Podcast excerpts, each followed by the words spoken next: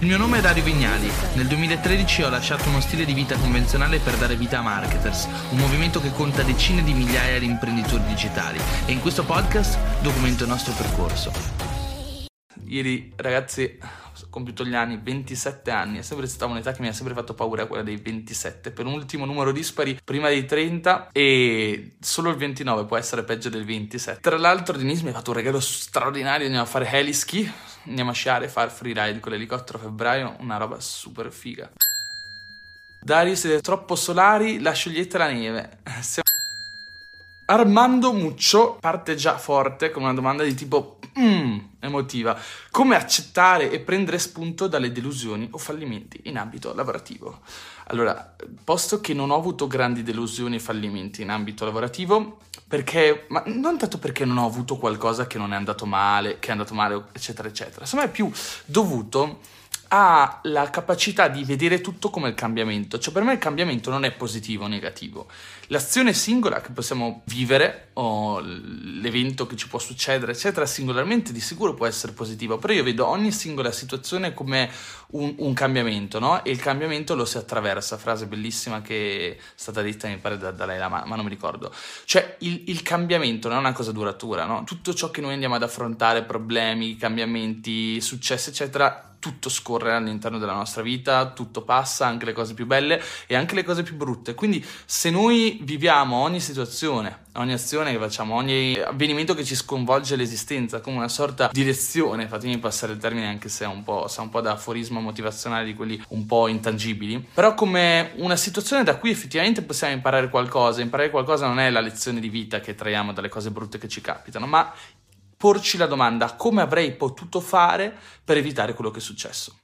E secondo me la soluzione, non la soluzione, l'insegnamento lo si trae solamente andando a rispondere a questa domanda. E troppe persone vivono situazioni spiacevoli e pensano, non, non si chiedono realmente qual è la lezione e non si pongono questa domanda, cosa avrei potuto fare per evitare questa situazione o per avere un risultato migliore o per avere maggior successo o per essere più felice, no? Se non ci poniamo le giuste domande non otteniamo le giuste risposte, se non otteniamo le giuste risposte difficilmente impariamo a, diciamo, prendere la vita con filosofia ma in maniera anche anche diciamo intelligente e mettendoci delle giuste azioni per raggiungere i risultati che vorremmo uh, raggiungere. Scusate, sono un po' dislessico oggi, non so perché, e allo stesso tempo sto cercando di leggere anche le vostre domande. Quindi, come secondo me il giusto mindset, come vi dicevo, è un mindset riflessivo, cioè iniziare a capire qual è il punto in cui ci troviamo al momento, imparare a capire co- dove vogliamo arrivare e che tipo di persona dobbiamo diventare per arrivare a quella determinata situazione. E una cosa molto interessante riguardo al cambiamento è che la persona che sono oggi non è la persona che ero un anno fa. La persona che sono oggi ha dei risultati perché rispetto a un anno fa sono diventato un'altra persona. Quindi voi non avete ancora i risultati magari che vorreste ottenere, semplicemente perché non siete ancora la persona adatta ad ottenere quei risultati. Quindi, proprio come ti sta- vi stavo dicendo, o come ti stavo dicendo rispondendo alla tua domanda, il punto cruciale è capire che il cambiamento è fondamentale. Tutto quello che noi viviamo, che, sono, che siano anche esperienze negative, negative ci porta in una direzione.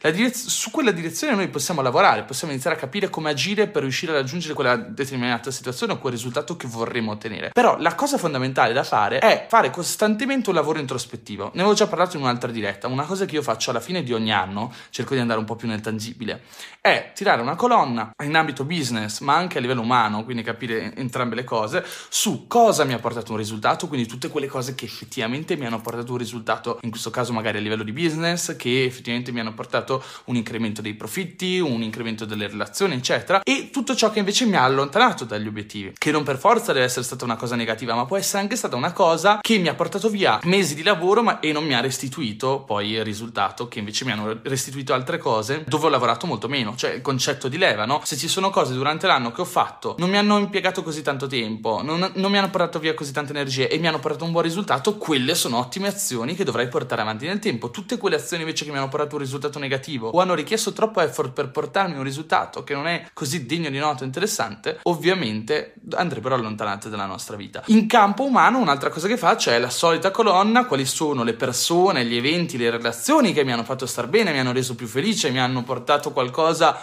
um, mi hanno portato un beneficio e invece tutte quelle relazioni, quelle situazioni, quelle persone, eccetera, che in qualche modo mi hanno tirato indietro, quelle situazioni e relazioni che magari mi hanno appesantito, mi hanno creato ansia, stress, eccetera. Dovete pensare che un'amicizia non è per sempre, una relazione non è per sempre, una situazione non è per sempre. E quindi diventa anche importante nella vita, come divers- ho detto diverse volte, imparare a dire di no. Dir di no è una grande capacità che dovrebbe appartenere a qualsiasi imprenditore, ma anche a qualsiasi persona, perché con il no molto spesso ci liberiamo da tutte quelle catene che molto spesso ci trattengono nelle situazioni in cui, da cui vorremmo scappare o evadere. E tutto questo giochino qua delle due colonne è molto importante perché se non lo facciamo a fine anno, quello che succede è che non ci rendiamo conto di cosa ci fa crescere e di cosa invece ci fa decrescere e che ci porta giù. Se non ci rendiamo conto di tutte queste cose, cioè colo- queste cose che hanno una leva positiva o le cose che hanno una leva negativa, diventa molto difficile poi riuscire ad abbracciare il cambiamento positivo e allontanarci dal cambiamento negativo. Diventa difficile individuare il percorso da seguire per crescere, ok? Quindi il lavoro di introspezione che andrebbe fatto ogni mese, ogni anno, è costantemente chiedersi dove sono, dove sto andando, perché lo sto facendo, quali sono gli elementi, le forze, le persone, le relazioni che mi influenzano positivamente, quali sono invece tutte quelle altre situazioni, quelle persone che mi influenzano negativamente. E badate che non è che è una strategia di top management, eccetera, una cosa molto banale che chiunque può fare, che siate imprenditori o non siate imprenditori, sono, è una strategia che ognuno dovrebbe portare avanti nella propria vita vita perché molto semplicemente ci porta un grande beneficio. Davide mi chiede se mai stato in Australia, no, ma prima o poi ci andrò perché il mio socio Luca Mastella vive in Australia. Metodo di studio migliore, studia ciò che ti piace. per me ha sempre funzionato così. Tutte le volte che mi sono allontanato da ciò che non mi piaceva studiare e mi sono avvicinato a ciò che mi piaceva studiare, alla fine mi sono talmente appassionato a ciò che mi piaceva che sono diventato bravo e competente in quello che studiavo. Esempio, il digital marketing. Per il resto, per i metodi di studio, eccetera, vi consiglio Andrea Giulio Dori, efficacemente.com, che è molto più bravo di me. Martina mi chiede: Tuo padre è un mio prof? Martina, non ti invidio, salutamelo. Devo guarire dall'ansia sociale, io cazzo, dice Franci. Eh, guarda, l'ansia sociale ce l'hanno un po' tutti, mica credere. Quello che ho detto anche al Marketers World è che l'umanità è, ha un problema. Siamo tutti degli insicuri di merda. Anche la persona che tu vedi che sembra altruista, estroversa, eccetera, eccetera non altruista, estroversa, e la vedi che è super pumped quando parla con gli altri, molto spesso in realtà anche lei nasconde delle insicurezze, no? Quindi anche tutti coloro che vedi che amano stare al centro dell'attenzione, molto spesso amano stare al centro dell'attenzione anche perché loro hanno delle insicurezze. Quindi fondamentalmente ragazzi, il miglior modo per farsi passare la sega mentale dell'ansia sociale, eccetera, è iniziare a pensare che tutti hanno i loro cazzo di problemi, che la vita non è semplice e che molto spesso l'unica cosa che bisognerebbe fare è lasciarsi andare, ok? Non si tratta di cambiare, si tratta di lasciare, lasciare andare. Quindi non è che sei imperfetto così come sei, basterebbe semplicemente che lasci andare perché sei tu stesso che ti poni dei grandi, grandi limiti come strutturi il plan per raggiungere i tuoi obiettivi. Allora, Giuliet, non sono un grande sostenitore dei plan, della produttività, dell'efficacia, eccetera. Diciamo, lo sono perché l'ordine, l'organizza- l'organizzazione porta beneficio, porta vantaggio, porta efficienza e sono sicuro che ogni processo andrebbe ottimizzato.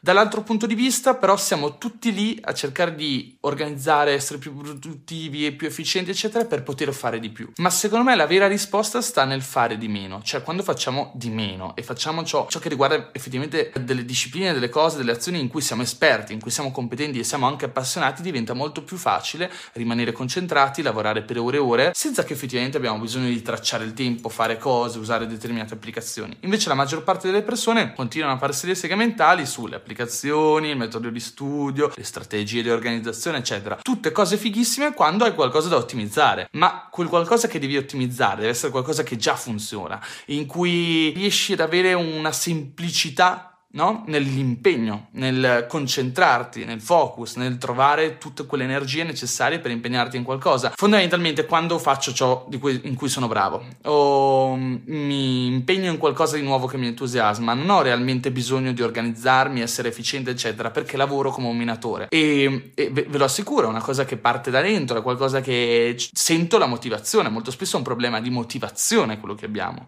Cioè le persone che non si impegnano, non hanno voglia... Molto spesso non è un problema di organizzazione e produttività, è un problema di focus e eh, impegno, ma soprattutto di motivazione. La motivazione è ciò che ci porta a fare qualsiasi cosa. Se domani ti succede qualcosa di molto brutto, e ovviamente devi fare qualcosa per risolvere questa situazione, ti viene il fuoco al culo e ovviamente spingi, inizi a spingere, inizi a cambiare, inizi a fare determinate cose che prima non pensavi fossero possibili. Quindi fondamentalmente ognuno di noi deve trovare la propria motivazione, questo è un concetto molto importante, anche qui siamo un po' intangibili, andiamo nella tangibilità. Esempio, per anni ho cercato di andare in palestra, cercato, cer- sono andato in palestra diverse volte per un fattore estetico, volevo mettere sulla massa muscolare, volevo mettere sugli addominali, eccetera, eccetera. Ce l'ho mai fatta.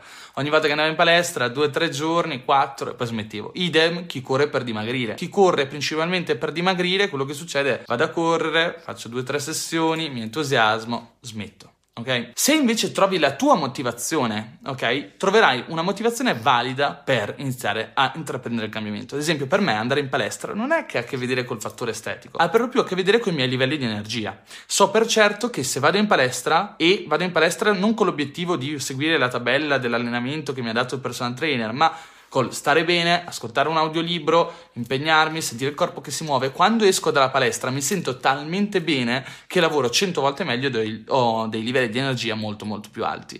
Quindi la mia motivazione dopo anni che ho trovato per andare in palestra ogni giorno, almeno 5, 10, 20, 25 minuti e ci vado ogni giorno, se non ho voglia faccio 5 minuti ma ci vado per mantenere la costanza, è vado in palestra perché mi fa sentire bene con me stesso, mi dà energie che poi impiego nel lavoro. Non solo, mi aumenta il livelli, livello d'umore, mi sento molto più felice, tranquillo, di buon umore e quindi mi, mi dà quel senso di appagamento necessario per trovare la forza di volontà e la motivazione giusta. Finché lo facevo solamente con l'obiettivo di seguire la tabella, non lo facevo. Tanto che oggigiorno, per chiunque sia curioso, mi chiede cosa fai in palestra, alla cazzo di cane. Cioè, la mia strategia è andare in palestra e fare ciò di cui ho voglia di fare. Cioè, se so che magari voglio allenare le spalle, alleno le spalle, ma non ho una tabella, i circuiti, eccetera. Se mi sentisse un personal trainer, probabilmente mi ucciderebbe all'istante, però su di me so che funziona e so che tra l'andare in palestra e fare quello che mi piace di più e non andare in palestra perché se seguo le tabelle non ci vado, è meglio andare in palestra, no? Francesco mi chiede se avessi un business online da un mese e 1000 euro da spendere in digital marketing, su cosa punteresti SEO, SEM, Google Ads, Facebook, Instagram? Grazie Dario, sei un grande. Francesco, questa non, semplicemente non è la domanda giusta. Ci sono mille fattori okay, che ti potrebbero decidere di scegliere un social network piuttosto che un altro, fare SEO o fare paid advertising sui social network o paid advertising sul traffico native la risposta è dipende dal tuo business, no? Se devo mettermi a vendere macchinari costosi per aziende agricole, molto spesso uso AdWords, faccio LinkedIn Premium, scrivo personalmente ai reparti di acquisto delle aziende agricole, eccetera, e faccio un marketing one to one. Mi può costare di più, certo, a livello di effort, però quando faccio una vendita, un macchinario agricolo può costare 15.000 euro. Quindi la cosa che potrei organizzare è un piccolo team di persone, tre persone che utilizzino solo, solo LinkedIn e ogni giorno su LinkedIn cercano persone persone che all'interno di grandi aziende agricole hanno un ruolo contestuale all'acquisto di un mio potenziale macchinario ed ecco che quella potrebbe essere la strategia. Quindi capisci che dipende tutto dalla situazione. Se fai e-commerce è un'altra cosa, se hai un business online che ha a che vedere con un sito di scommesse fai un'altra cosa ancora. Quindi dipende dalla situazione. A parte che la risposta classica a qualsiasi domanda di marketing è dipende. Simone mi chiede, Dario, step sintetici per lanciare un podcast. Beh, allora, innanzitutto un podcast è un long form content, che significa che è un contenuto più impegnativo da seguire, no? Magari dura un quarto d'ora, mezz'ora, lo devi cercare, eccetera. Non è una cosa che ti appare così. Quindi è difficile fare marketing con i podcast. Non è che tu crei un podcast, lo metti su iTunes o su Spotify e improvvisamente la gente inizia ad ascoltarti. Devi portare del traffico da una piattaforma uh, di content discovery, come potrebbe essere Facebook. Se non sapete cos'è una piattaforma di di content discovery sul mio canale YouTube trovate tutto spiegato nel penultimo video che ho caricato. Quindi su Twitter, Facebook, Instagram, eccetera, scegli un social, inizia a parlare del tuo argomento, inizia a parlarne tanto, inizia a fare networking, a seguire altre persone che potrebbero essere interessate ai tuoi argomenti, cresci su Instagram, ogni giorno fai una diretta Instagram delle stories in cui parli del tuo podcast perché è figo, perché le persone dovrebbero seguirlo e lo vanno ad ascoltare su Spotify.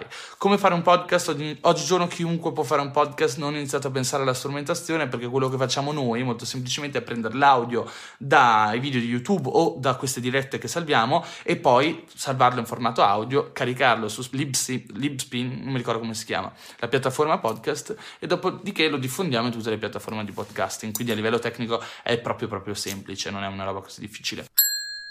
Sara Lampone Rosso. Ciao Dario, quando ti piacciono più filoni del digital marketing e ti impegni a farti una competenza di base su più fronti, come capire qual è la propria specializzazione? Quella che ti porta maggior piacevolezza nel farlo. Cioè io ho sempre sentito che la cosa che mm, mi ha sempre creato più soddisfazione è comunicare. Per lo più in forma scritta, mi piace molto scrivere, per questo non ho mai pubblicato un libro, che è sempre contrastante, però quando ti piace scrivere vorresti scrivere il miglior libro del mondo e quindi continui a rimandare. Però mm, diciamo fondamentalmente che quello che ti piace fare di più è ciò dove dovresti specializzarti di più. Poi mi piace molto questo approccio in cui cerchi di capire tutto, impegnarti in tutto perché ti porterà un vantaggio, capire come funziona l'ecosistema e come le diverse competenze si dovrebbero integrare tra di loro. Quindi me chi opera nel digital marketing un minimo a livello di Instagram, a livello di Facebook, a livello di funnel, a livello di copywriting, eccetera, bisogna comunque sempre conoscerlo. Poi ovviamente a un certo punto capirai qual è la tua competenza principale, la cosa che ti viene meglio, la cosa che ti crea più piacevolezza nel farla e da lì inizi a investire tempo e risorse per specializzarti, per verticalizzarti su quella disciplina.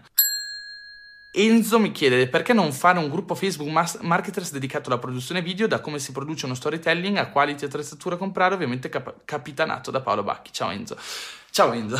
allora, uh, sì, sì, sì, sì, è già nella, nella to-do list del 2019, un intero corso foto, video, capitanato da Dario e Paolo e un gruppo dedicato, senza alcun dubbio. Purtroppo, ovviamente, le cose hanno una priorità, eh, facciamo tante cose insieme, quindi bisogna prioritizzare Dario, ciao, prossime date corsi del 2019, dove li trovo? Mi sa che il prossimo che lanceremo sarà quello di Instagram, Insta Advance e, mm, e basta. Dopodiché ancora le date non sono sicure, quindi vi faremo sapere. La grande novità è che sono a lavoro anche su un nuovo corso interamente mio e ci vorranno, insomma, ci vorrà qualche mese. Con l'inizio dell'anno avremo un nuovo corso. Ciao Dario, cosa ne pensi di Amazon FBA? Non faccio Amazon FBA, non l'abbiamo ancora iniziato a fare, abbiamo sempre fatto dropshipping, affiliate marketing, eccetera, eccetera. Penso che sia un ottimo modello di business, va testato. Cosa ne pensi della tecnica di following? È un follow di massa per acquisire follower, Francesca. Francesca, ne ho parlato diverse volte all'interno della, della community, delle dirette, se cerchi nei podcast sicuramente lo troverai. La mia personale opinione al riguardo è sempre la stessa, cioè auto... il follow on follow non è altro che l'automatizzare un'azione che dovrebbe essere manuale e umana, ossia seguire persone interessanti, persone che potrebbero essere contestuali al nostro business, persone che potrebbero essere interessate al nostro profilo, interagire con loro, commentare, mettere like, eccetera, eccetera, eccetera. Uh, se sei un imprenditore e hai un business da portare avanti, diventa molto difficile portare avanti un'attività di questo tipo a livello manuale. Se sei un influencer lo puoi fare, è il tuo lavoro. Se sei un content creator pure puoi pe- passare le giornate a fare video, fare contenuti e interagire manualmente. Ci sono imprenditori, ci sono aziende che usano i bot per quanto diciamo non sarebbero legit con uh, la piattaforma di Instagram e lo fanno per un discorso di effort. Per loro diventa praticamente impossibile andare a mettere like, commentare, seguire persone tutto il giorno per far crescere l'account di Instagram. Sono d'accordo non sono d'accordo? Ma lo fanno e secondo me da un certo punto di vista è anche utile, cioè nel senso il marketing ha a che vedere con la creazione del valore, con la diffusione di questo valore, eccetera. Se fai foto da paura, ok? Produci ottimi contenuti sul tuo Instagram ed è automatizzato e le, perf- le, persone ti scoprono col tuo follow on follow e decidono di seguirti e una volta che le desegui ti seguono ancora con piacere, probabilmente sono contente di seguirti. Il follow on follow è una tecnica che sta sui coglioni a molti, però ha un senso di esistere. Poi, ovviamente, anch'io in passato ho utilizzato follow on follow finché non ho avuto a disposizione le risorse economiche per prendere una persona dedicata ad Instagram che si occupi solamente di andare a costruire relazioni con altre persone del mio mercato, mettere like a personaggi travel, a interagire, commentare foto di, Ameri- di account Instagram americani famosi, eccetera, eccetera, e insomma viene gestito da un'altra persona. Uh, a livello invece della stessa strategia, consiglio o non consiglio il follow on follow? Dipende, anche lì se siete tempo di farlo manualmente, consiglio di farlo manualmente perché ottieni dei risultati molto migliori a livello di engagement, il profilo funziona meglio, Instagram non ti penalizza, Instagram diciamo non, non può scovare una, un'azione poco autentica, eccetera, eccetera. Se, se invece no, non hai il tempo per farlo manualmente, lo fai semplicemente con i bot, però ti devi aspettare che molto spesso vai a seguire persone poco in target perché gli algoritmi, gli algoritmi di questi software, eccetera, non sono perfetti, andrai a mettere like a probabilmente ehm, persone che non c'entrano niente col tuo profilo, sono rischi che capitano, quindi magari ti trovi tanti follower e poi alla fine hai un engagement molto più basso. Chiuso il discorso dei follow on follow. Ciao Dario, saluti da Palermo. Ciao Giovanni Cavallo 63.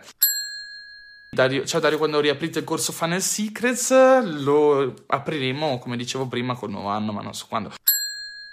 Come crescere su Medium, di nuovo piattaforma long form content, quindi devi portare il traffico da altri social network. Se sei seguito su Instagram fai lo swipe up oppure metti il link in profilo e dici alle persone nelle stories di far click sul tuo ultimo articolo su Medium. Cioè il punto è sempre questo. Quando vuoi far crescere qualcosa devi o impegnarti eh, molto su quel qualcosa oppure portare traffico da altre parti se hai già persone che ti seguono sulla piattaforma dove vuoi crescere.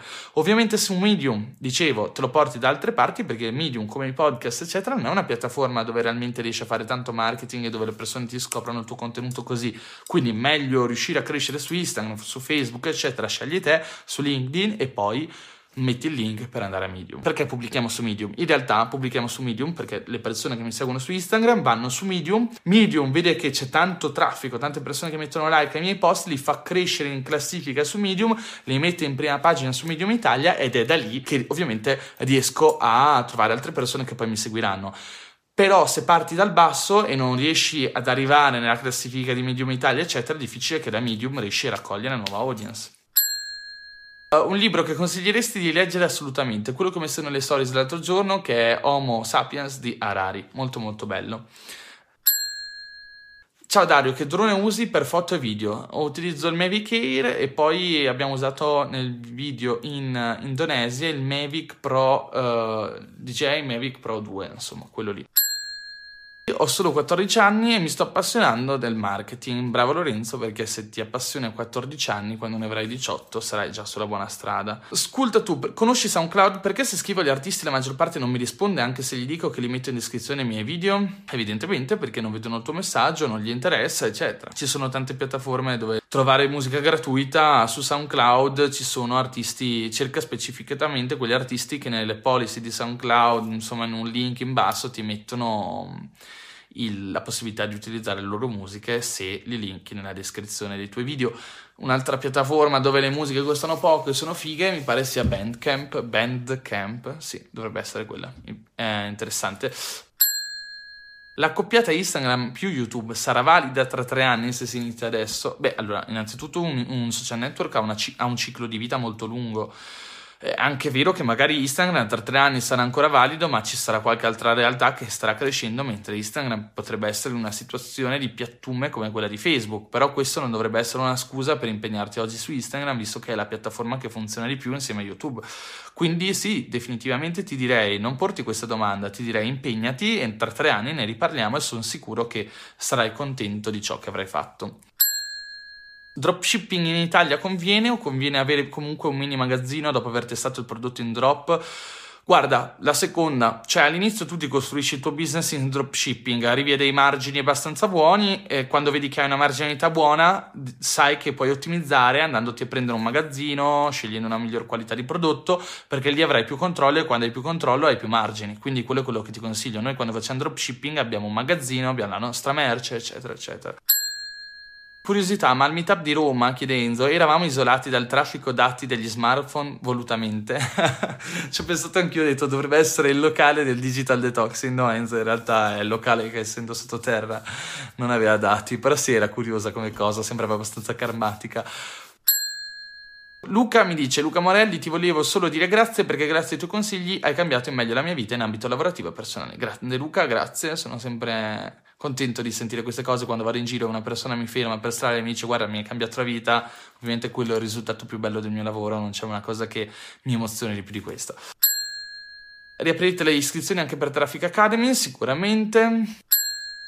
Tommy invece mi chiede se tu, Dario, fossi obbligato a fare l'università, che facoltà sceglieresti? Uh, ho fatto economia, mi piaceva, finché non mi piaceva quanto il mio lavoro, quindi a un certo punto ho deciso di, continu- di lavorare di più per, e studiare meno, quindi non l'ho mai conclusa. Però economia mi piaceva, mm, forse finirei economia, però anche marketing ovviamente ragazzi, marketing e economia. Dario Meetup in programma in Veneto, ti consiglio di guardare Marketers Media. Ah ragazzi, abbiamo lanciato questo nuovo sito in cui trovate una marea di guide e risorse per studiare il marketing completamente gratuite, articoli, ora tra un po' inizieremo a postare con frequenza giornaliera, quindi ci saranno articoli guida ogni giorno e sotto nel, nella sezione in basso c'è la sezione eventi dove troverete tutti gli eventi, ma la pagina dove trovare tutti gli eventi di Marketers, Meetup local eccetera è quella su Facebook Marketers.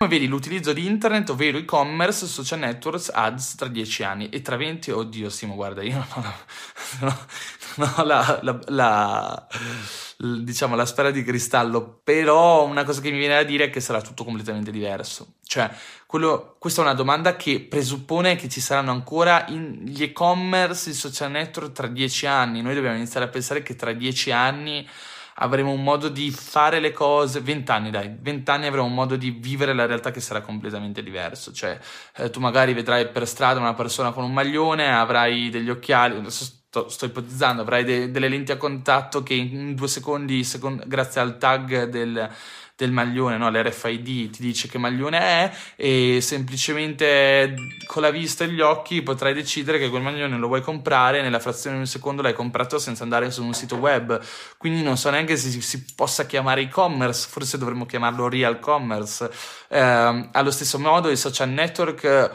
per, dipende in che maniera anche lì potremmo pensare di avere un, sempre delle lenti a contatto in cui a un certo punto stai pensando a una, pers- a una, persona vai ti appare un pannello di quella persona che potrebbe essere un Instagram virtuale e ti guardi le stories della giornata di quella persona in virtual reality. Cioè, sto, par- sto, facendo ovviamente delle, delle, considerazioni che potrebbero essere completamente erronee perché guardano, riguardano un futuro da qui a vent'anni in vent'anni vi- cioè il mondo potrebbe cambiare a un livello che neanche potremmo mai, o forse potrebbe non esserci direttamente. Ciao Dario, il prossimo esame per la certificazione di Copy Master, anno nuovo ormai, sì, ma lì faremo la certificazione di Copy Master nell'anno nuovo. E una delle cose su cui ci impegneremo di più quest'anno, abbiamo avuto un sacco di riscontri positivi, le persone che hanno sostenuto i nostri corsi e si sono certificate, in tanti hanno trovato lavoro, molte aziende stanno iniziando a venire da noi a chiederci chi possono assumere, gli giriamo la lista dei nostri certificati, quello che vorremmo iniziare a fare con il nuovo anno è un sito web dove praticamente noi andiamo a mettere la lista di tutte le persone che hanno passato le certificazioni, la lista delle aziende che assumono tramite marketers, diciamo, istituzionalizzare un po' questa idea che ci è venuta nel 2018, dargli una forma, lavorare un po' con i media anche a livello di ufficio stampa per eh, raggiungere nuove aziende che potrebbero essere interessate ad assumere tramite noi e quindi dare molto più valore a coloro che acquistano i nostri corsi cercando di costruire un'agenzia di collocamento quasi, potremmo definirla sì, un'agenzia di collocamento.